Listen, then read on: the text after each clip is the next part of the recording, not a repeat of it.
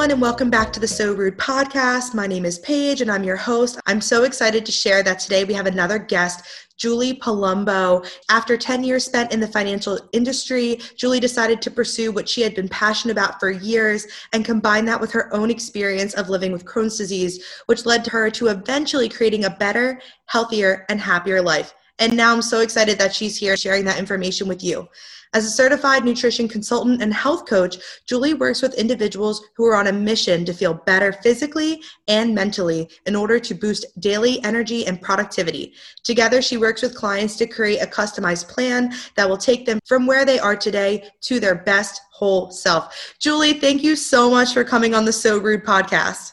My pleasure, Paige. Thank you so much for having me. Of course. I'm so excited that you're joining us. I had the pleasure of listening to one of your talks during a networking event, and I really loved the information that you were sharing. So as someone who has a podcast platform, and I have a lot of people tuning in all over the young adult age range, even into, you know, their thirties and forties, I just thought it would be great to kind of bring you on and have you share some of your great tips with us as well. It's my pleasure. And as you mentioned, as a financial advisor for ten years, that was all during my twenties into my early thirties. So I really, I guess, underestimated the value of taking care of your health when you're young and thought that it was something to only worry about down the line or when you needed it. And I am living proof that that is not true and that you have to make that investment early before it's too late to, to get started on the right track. Yeah, especially as someone, so I'm, I just turned twenty-seven earlier this year, and I feel like for so long, people talk about wanting to be healthier and, you know, you want to put in place healthy habits, but when it actually comes to doing those things or actually making those changes, it's so much harder than just saying, oh yeah, I want to go for a walk after work. You're absolutely right. So eighty percent of everything we do is out of habit and twenty percent is out of knowledge. So just because we know we should do something doesn't mean that we are going to do it. And that is where a big difference between a nutritionist and a health coach comes into play, uh, which is why I went beyond just getting my nutritionist certification and got my health coaching certification, is because I wanted to make sure that what I was telling my clients was actually happening, and that when they stopped working with me, when our program was complete, they had the tools to continue working on themselves, continually building upon the habit changes that we created and kind of making it second nature so that if they didn't do what they had been doing, it feels odd. And it's great that we form habits. It's a necessity for our lives and for survival, because if we had to think critically for every little activity that we did throughout the day, we wouldn't have the capacity to do some critical thinking for things that are important. So that's why our brains create habits. But it's just as easy to form a good habit as a bad habit. And it's all a matter of, of taking what you want to achieve, starting day one with that habit and going from there. And you mentioned, I'm going to start walking, or maybe a lot of my clients want to work out X amount of days per week. If you don't start with day one and gradually build upon that, it's too difficult to go all or nothing. So a big part of the habit change is kind of starting small and building upon that and just making it at first a conscious effort. And then in time, you know, it just becomes as natural as brushing your teeth every day and every morning and night. It's just part of your daily routine. What really stuck out to me when you were talking was that you said, even when someone's completed with a plan or they've wrapped up, in a sense, working with you directly, it's not like any support or knowledge or information is out the window. These are things that people are really learning and improving upon so that way they can do it themselves. Too often you get into these programs that are just basically like endless consumers, right? They're endless customers. And I mean, I guess that's a nice business model, but it's not actually making the change that you want for people to actually do in their own lives.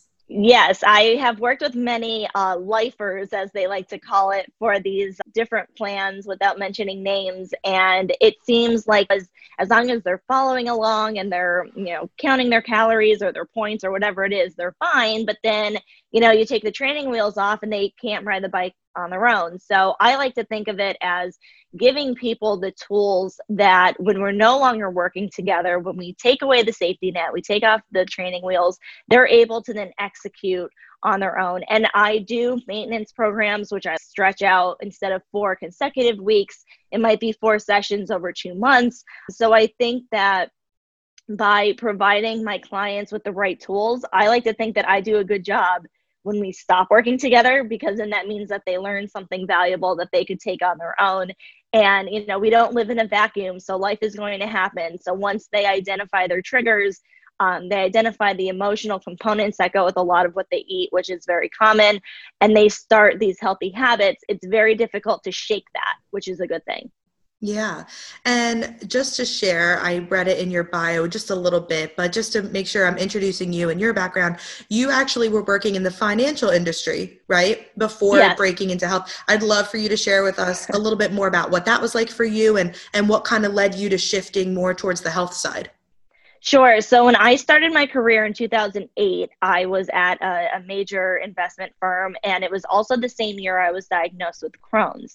And for anyone who who knows recent history, uh, two thousand eight was probably the worst year to get involved in finance. It added a lot of stress, and having Crohn's disease, which is an autoimmune disease, stress really kind of brings everything to a head and enhances and creates lots of flares and, and symptoms. So I was in this vicious cycle of being sick and stressed for the better part of the, the start of my career. And I also, as I mentioned earlier, was in my twenties, and, you know, being an advisor not only is stressful, but it also requires a certain lifestyle of client entertainment and going out for work happy hours. And, you know, in two thousand eight, two thousand nine, the Phillies were in the World Series. So like we were out, you know, for that, like it was just the perfect recipe for disaster on my body. And I finally had to take a step back in twenty fourteen. I had a major surgery for my Crohn's, and it was a wake-up call to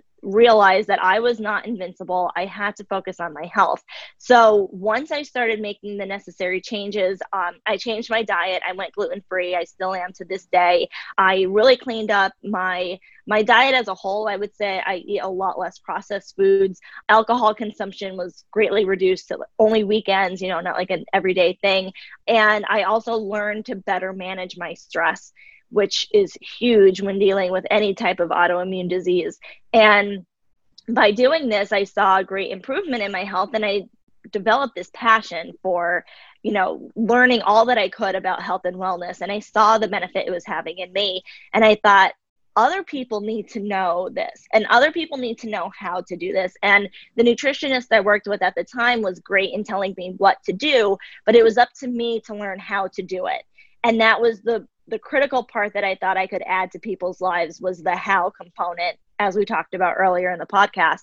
So I was determined to get certified, and I, I kind of moonlighted for a bit. I was doing both careers at once, and I just realized I only have so much time and energy in my life, and I have to give it to my passion. So I hung up my suit and I put on my sneakers, and I started being a health coach full-time in twenty eighteen. And in, in August of twenty sixteen, I was declared in remission with my Crohn's, and that was actually when I launched Best Whole Self. And it, I just thought that it was a sign that, you know, everything was working. And if I went from being as sick and stressed as I was just years ago, again, just in my twenties, like I should have been a normal, healthy girl and not constantly being hospitalized and canceling plans and everything. So I thought, if I could do that in my own life, what could I do for others? And I just shifted gears a little bit, and now I've been full-time for about two and a half years doing health coaching, and it's been really rewarding. So much about your story I think is so inspiring. The first thing that really stood out to me was you saying, I got interested in kind of a side hustle. I guess I could describe mm-hmm. it as that, right? You're yeah. starting out, you had something a little bit on the side, but you found that your interests were so much more aligned with that side hustle and where your passions were going. And, you know, relatively young, you decided, no, I'm ready to focus my attention on what actually makes me happy, rather than just like the fact that this other job pays the bills. It's, yes.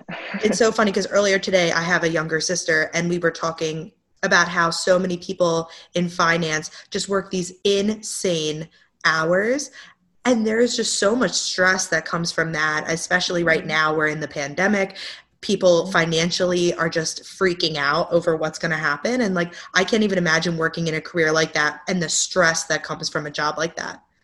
Yeah, it, it was a lot. And it, it was a lot that was beyond my control. And I think that was a bit of a, a turning point when I realized if I could work on my own health, I could control that. And I could allow others to also control their future with their health. And very similar to, you know, investing in your finances for your future, you have to make the investment early on. And the sooner you start investing or saving, the better off you are down the road. And you can't try to play catch up when it's too late.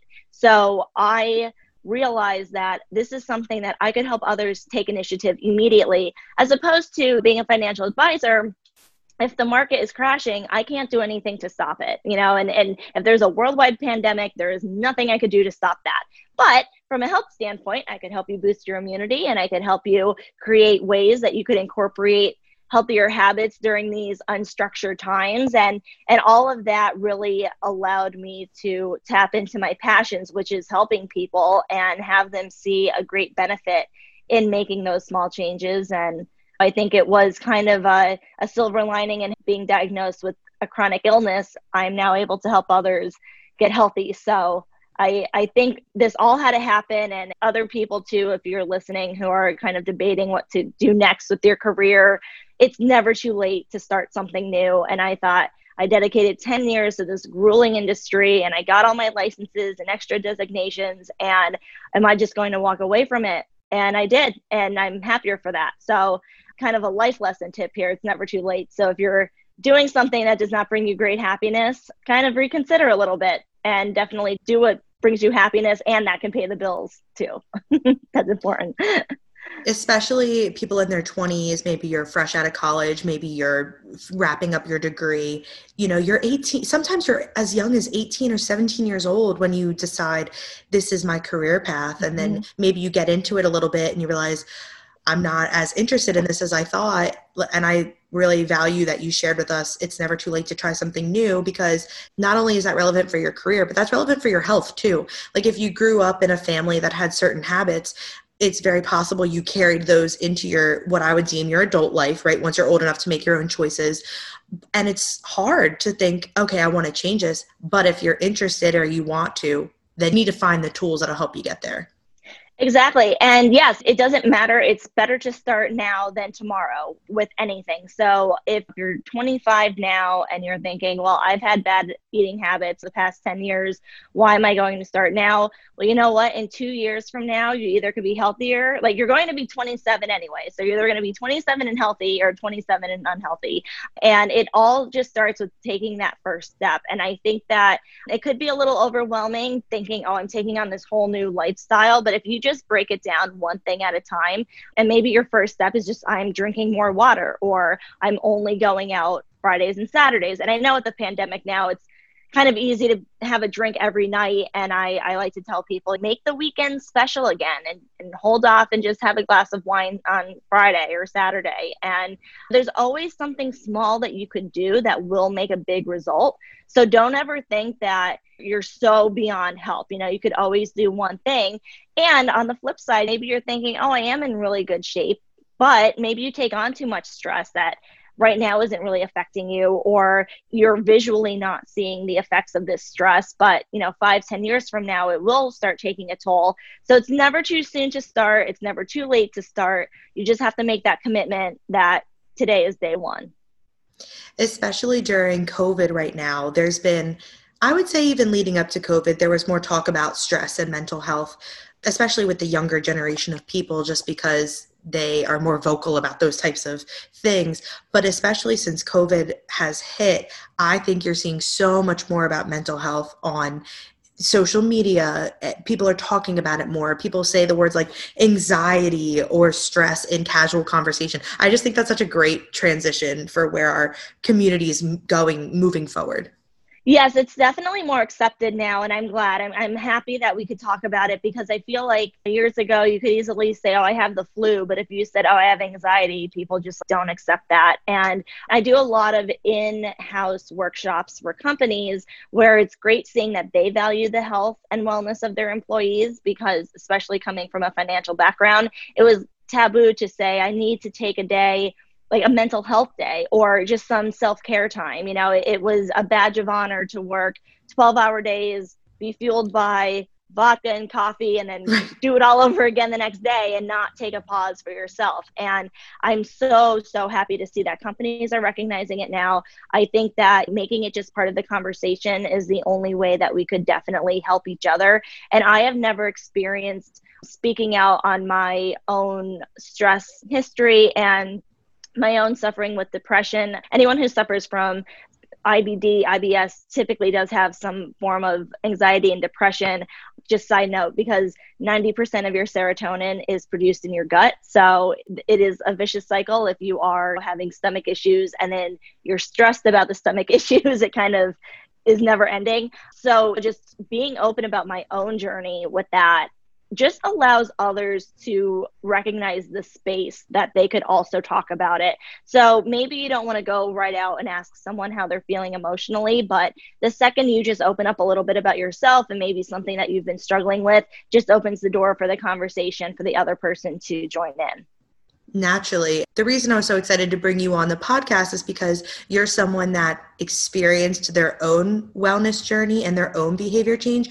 And now you're in a position where you can then help others. I have a lot of respect for people that go through the motions themselves because you got to practice what you preach. And so I know you talked about I B S. Sometimes people don't even realize they're experiencing things that are abnormal just because they've lived with it for so long or it's just part of their daily routine. I was just curious if you had any tips or suggestions on ways people could become more familiar. Maybe they do need to look into something like a specialist to help with gut health. And I was just curious if you had anything to share about that. Yes. And Paige, you nailed it. I think the biggest issue is that we just skew our sense of normalcy and we just begin to think that it's normal. We think it's normal that, you know, we could only go shopping for new clothes in the morning because by the afternoon, our stomachs are so bloated. Uh, we think it's normal that we have to eat with enough time before we leave the house so that we can use the bathroom. Like all these things just become, oh, doesn't everybody feel this way? And the answer is no. Um, normally it's not, unfortunately it's common, but it's not that normal. Um, so what I like to tell people to do is to actually keep almost like a journal as to how you feel every day.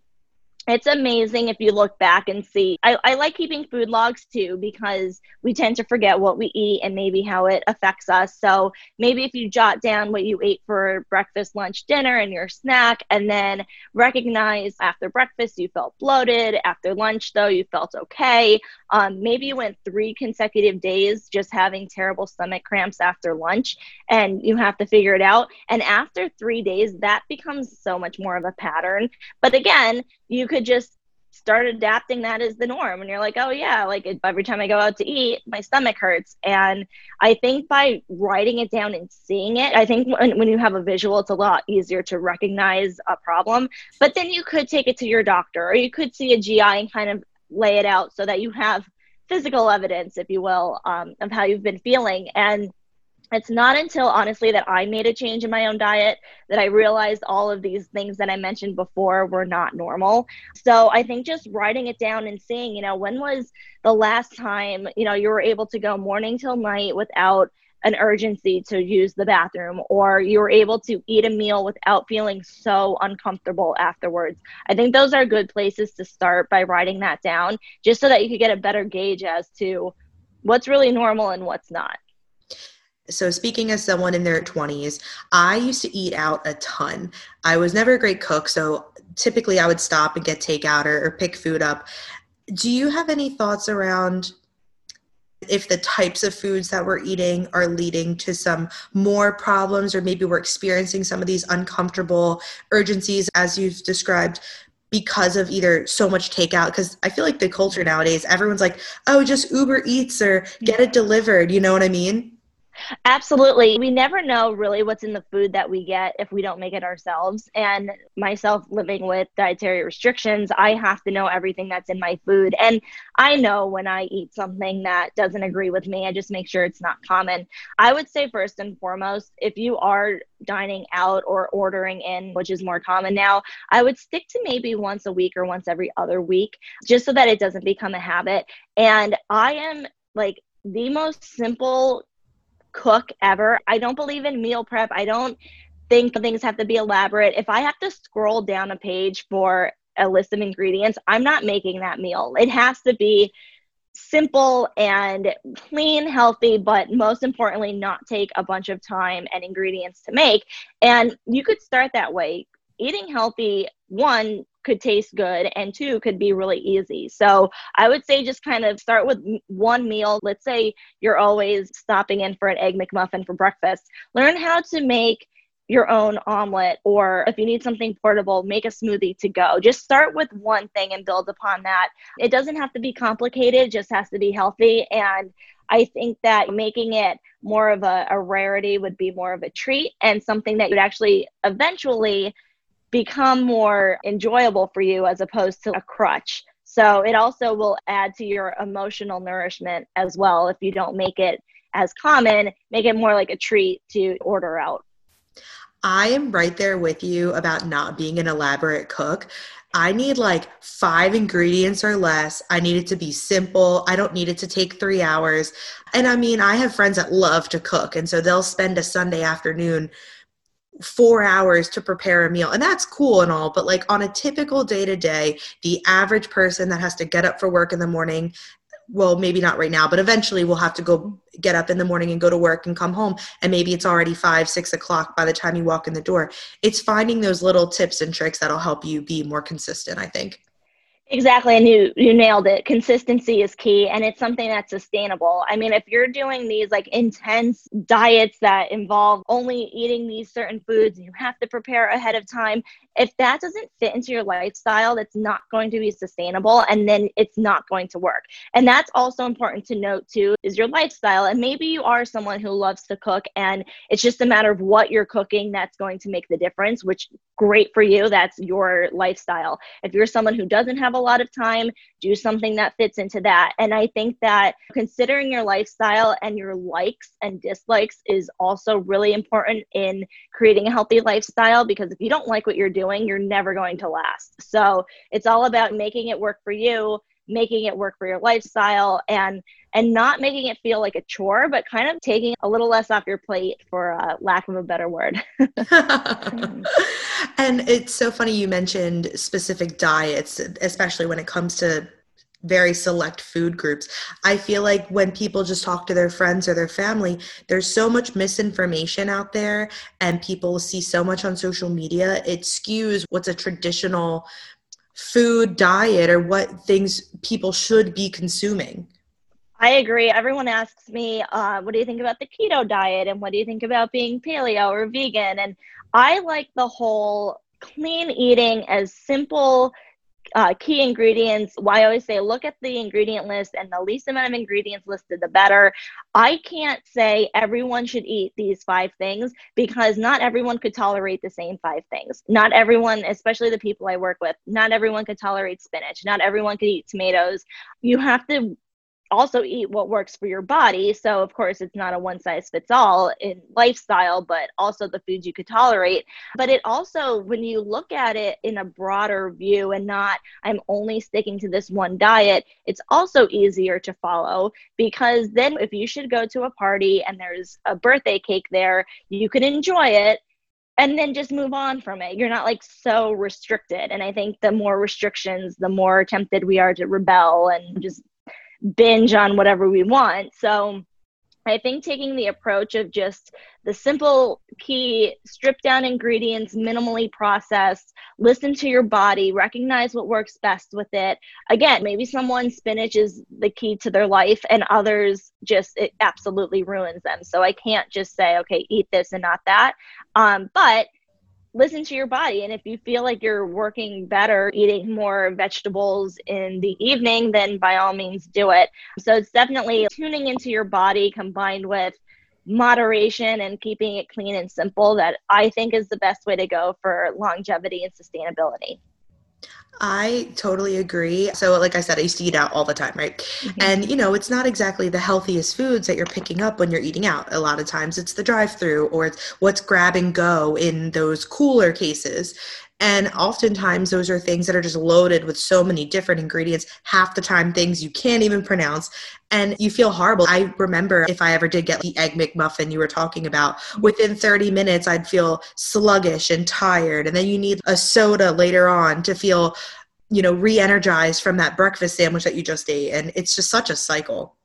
You're absolutely right. And I always tell people, count chemicals, not calories. So certain p- products will promote, oh, one hundred calorie snacks, and then you can't pronounce half of the foods in the ingredients list, which it's, it's not even food, it's chemicals.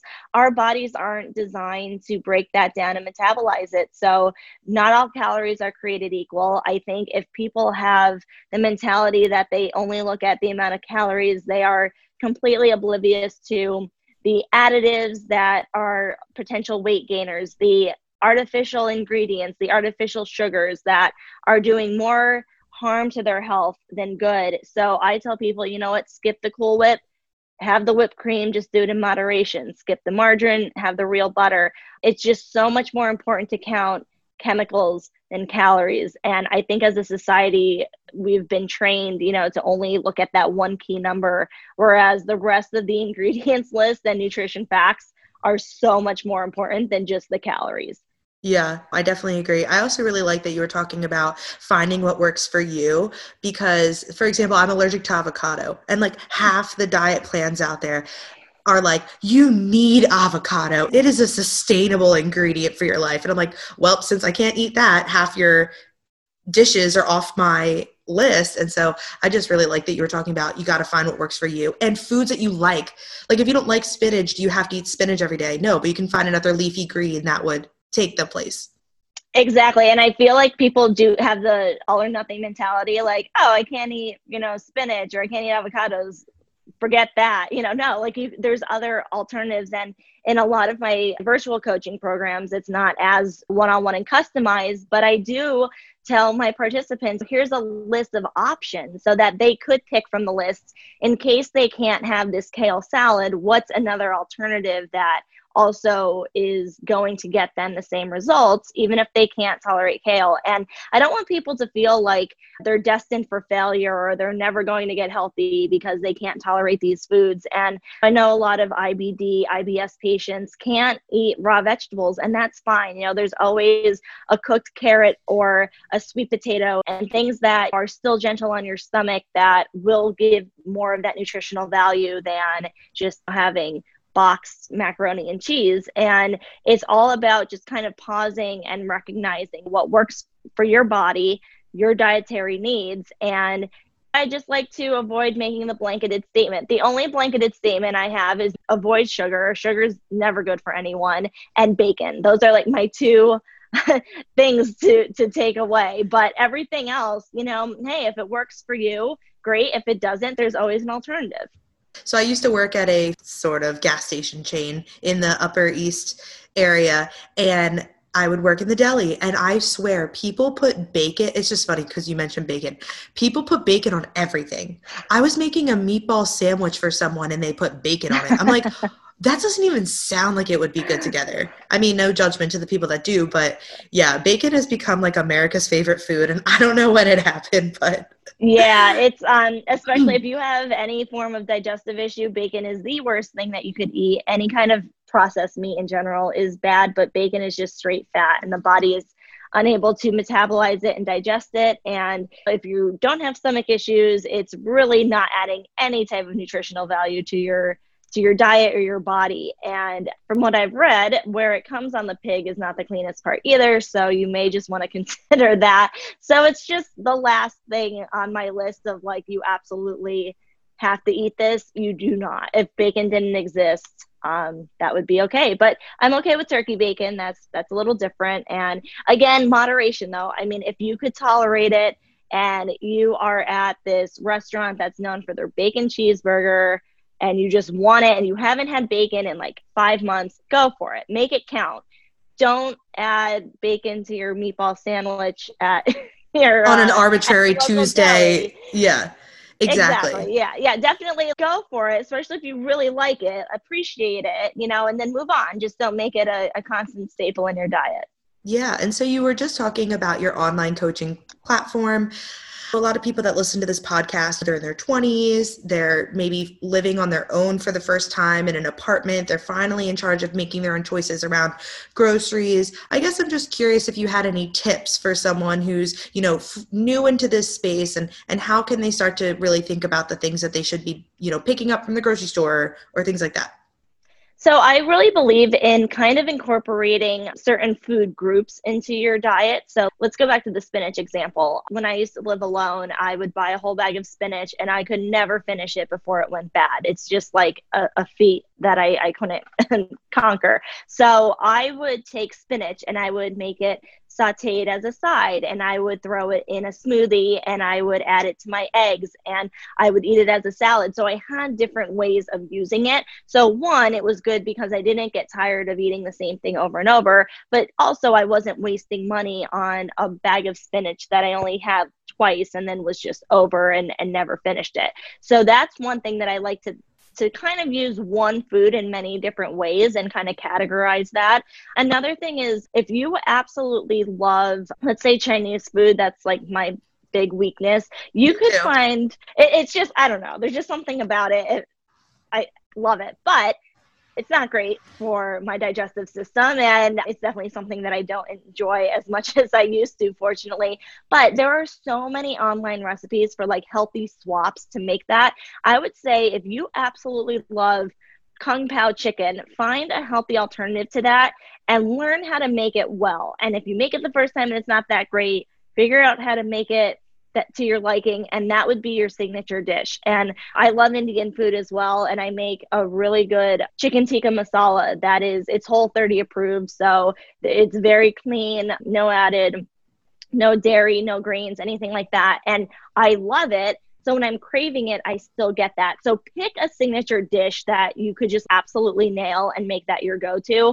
And also just be mindful um, of taking certain foods and, and learning how to repurpose them, if you will, so that it saves on just wasted food. I hate throwing food away. And I think that, you know, during these times, we're not out there having all this abundance in time, in food, in money. You know, it's just kind of being smart in that way. So I like to just consolidate and, and find different uses for my foods. And that's such a great response to the argument that eating healthy is expensive, because if you're picking something up, I, I know I've seen this argument from friends in the media, a bag of apples is like so much more expensive than a bag of potato chips, but you can go through a bag of those potato chips within like at one sitting. That bag of apples may last you the whole week. And so, like you said, finding different purposes, that way it's not, well, I'm only buying apples, and if I don't eat them, they're going to go bad.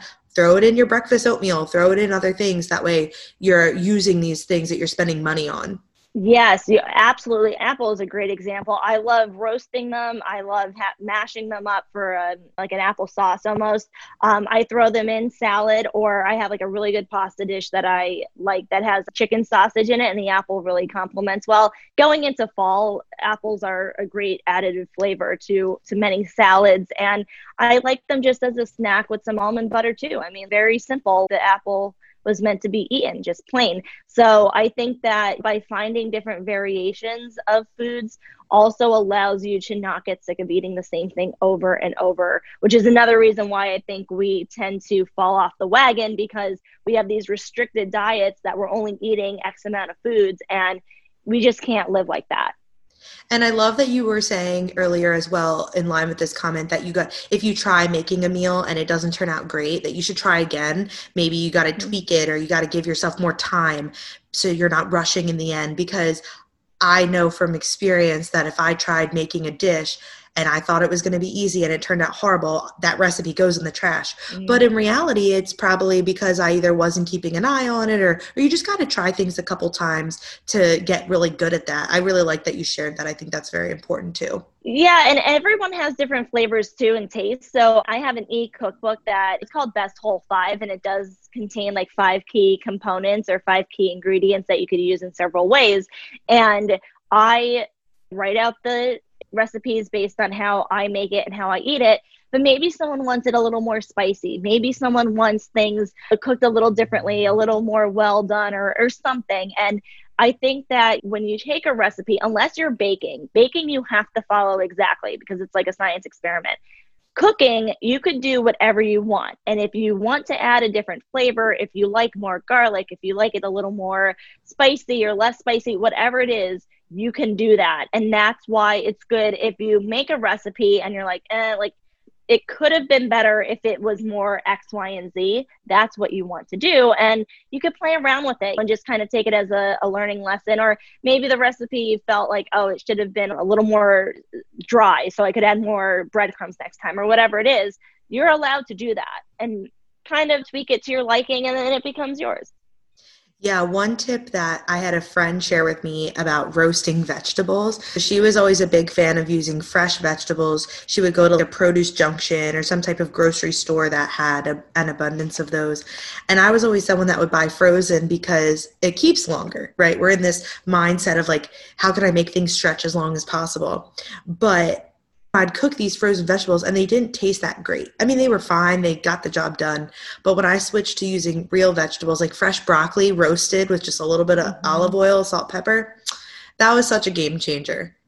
Yes, that that's how I make my broccoli. Absolutely. And roasting is also better than boiling because you're sealing in all of the nutrients. So I roast broccoli, carrots, Brussels sprouts, like all of that, even green beans, I'll saute quickly in a pan and like get the char on them instead of boiling them. It's just really simple to do. And I love utilizing the oven for roasting vegetables too, because I could do something else while those are in the oven. So I don't have to constantly keep an eye on them.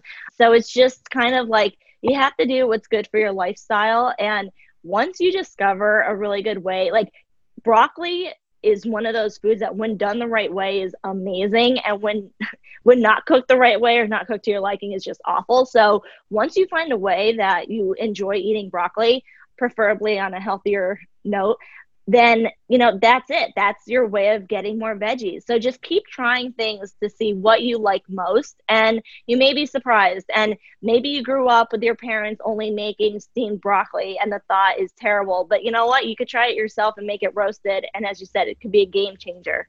Yeah. Like Brussels sprouts growing up, they would just boil them and they tasted like just mash. It was, it was so disgusting. And then when I was older, I tried them roasted. I was like, oh, these are actually good. Like I, I enjoy having these with dinner. Yeah. So much of how we eat is also like how it's prepared and in the form. And you know, it's sometimes like I, I overdid it on sweet potatoes a few years ago. I think I just ate them like mashed. I should say mashed sweet potatoes like constantly. And then I realized like, oh, you can make it into sweet potato fries or make it as a hash. And there's so many things you could do. And honestly, changing the texture of something just, it, it, it really makes the difference in how many times you could eat the same food and not get tired of it. And it's just because you're changing the form. I'm curious, when you start working with a client, what are the signs that you're looking for that this person's actually ready to make a change? That way, if someone's looking to make a change, they could be asking themselves these questions to know, do I need to work on this first before I either invest money or time or energy searching for those answers?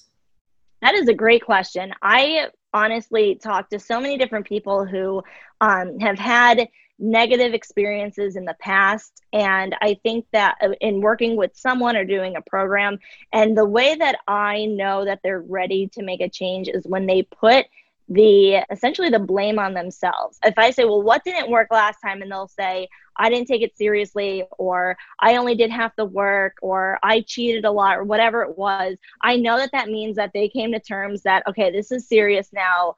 They're done fooling around. If they blame it on, well, the program was this, or this person wasn't great, or then I think that they're kind of still in that excuse making era and they're not ready to commit.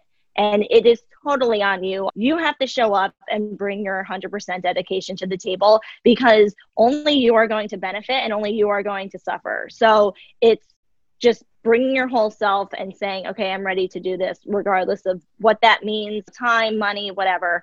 And I do think too, that a big part of it is thinking of the alternatives and what would happen if you didn't do this. And that's where a lot of people realize that they need to start making a change, because it's typically something happens, or they want to wear something that no longer fits, or they want to go somewhere and they're nervous they're going to be sick, or it's always something that they think, if I don't do something, what is the alternative? Yeah, I went to school for health promotion and we talk a lot about your internal desire to make a change. But I think hearing from someone that, that is actually working with people and you're seeing this play out day to day, like that's such a great learning tool. And you were mentioning the words best whole self in what you were just talking about. I know that's also the title of your website. I'm just mm-hmm. curious to hear, how did you stumble upon that? It's a little bit of career mixed yeah. in with the health. It is. So um, so best whole self dot com is my website. And the reason why I named my business that is because my motto is, it's not about being skinny. It's about being your best whole self. And that's emotional and physical health. Living with Crohn's disease, I was at my skinniest when I was my least healthy. So I do not believe that the number on the scale indicates how healthy or unhealthy you are. It's all about having that Um, you know, that energy and the mental clarity. And I, I tell people, if you're restricting yourself from eating so that you're a certain size, but you're miserable, well, that's not being your best whole self. And I don't just focus on working with people on what they eat. It's also how they eat, how they approach this healthy lifestyle, how they approach relationships and other ways that you can nourish your body that doesn't involve food, just because emotions are so closely tied to the way that we eat. So I think that focusing on a number, like when I have people tell me that they want to lose X amount of pounds, I always ask why, because I personally don't own a scale. You could technically not lose weight, like the number on the scale cannot move, but yet you could lose inches. And if you suffer from chronic bloating, that could go down too. So there's so much more to the overall how you feel and your confidence than that number on the scale. And I think we're just so trained as a society to be a certain size, a certain weight, and it means absolutely nothing when it comes to your overall health and how you feel day in and day out. So I just like to focus on the whole picture and being your best whole self.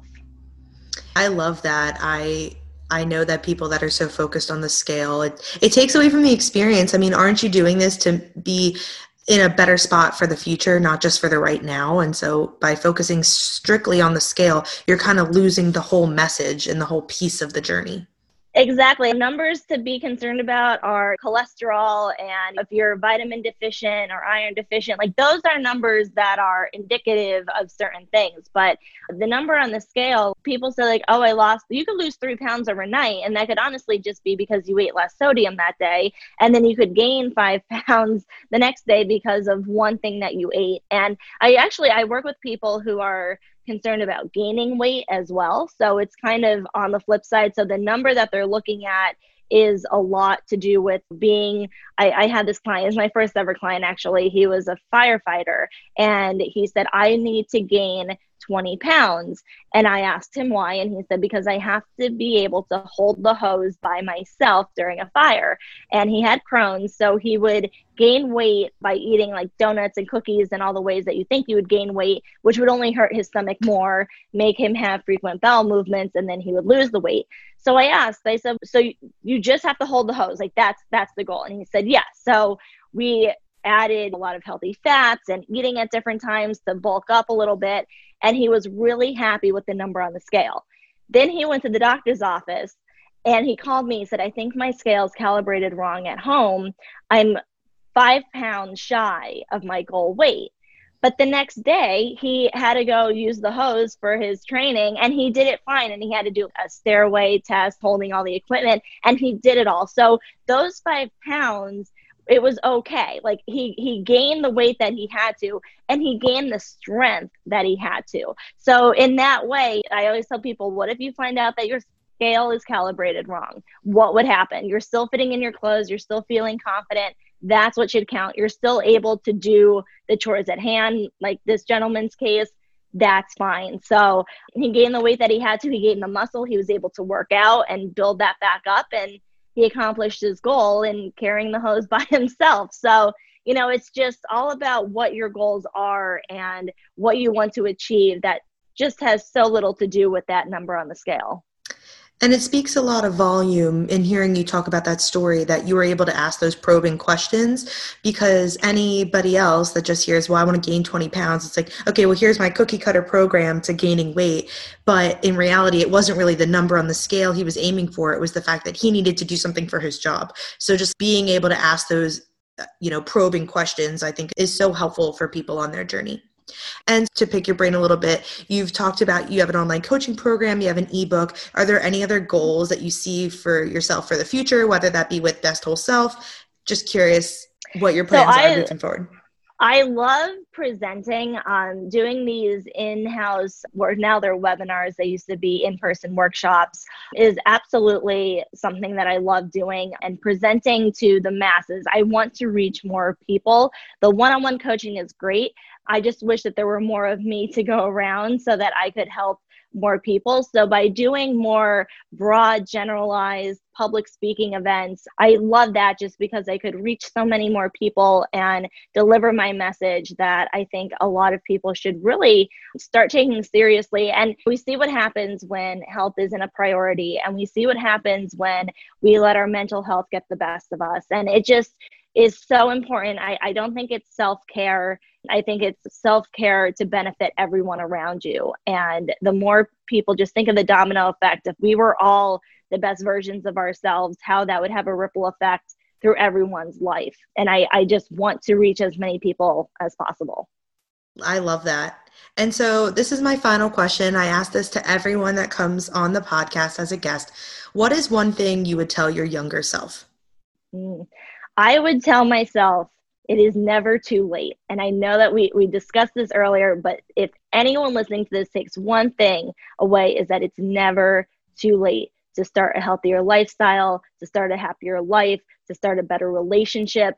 Don't think I, I've come this far, or I've put in this much time to one thing, I'm going to stick it through if it's not making you happy, because what truly makes you happy is right around the corner, and you're going to be living tomorrow anyway. You might as well live tomorrow and be happy. And you may as well live tomorrow and be healthy and doing what you want. So it's never too late.